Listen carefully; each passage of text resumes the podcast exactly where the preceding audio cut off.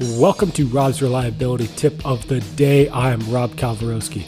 This week's tips focus around maintenance and reliability, criticality analysis, and benchmarking with my guests Bob Latino, Sonia Mathura, Cliff Williams, and Andy Galen. Thanks for listening, and here's today's tip. I, I don't think uh, the physical world uh, listens enough to the social science world I, think that analyses uh, have a tendency to conclude with the physics of the failure. I think that they, you know, they're happy with replacing broken parts or replacing OEMs uh, or uh, vendors. And uh, I don't think we delve enough, uh, deep enough into an RCA to understand why good people make bad decisions. We, we tend to uh, blame them.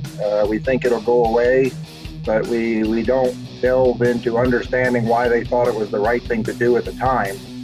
And I think that that just uh, sets yourself up for failure again. You're, you'll be in the shallow cause business if you continue to just stop at the physics and you don't understand why your people feel the decisions they made were the right ones.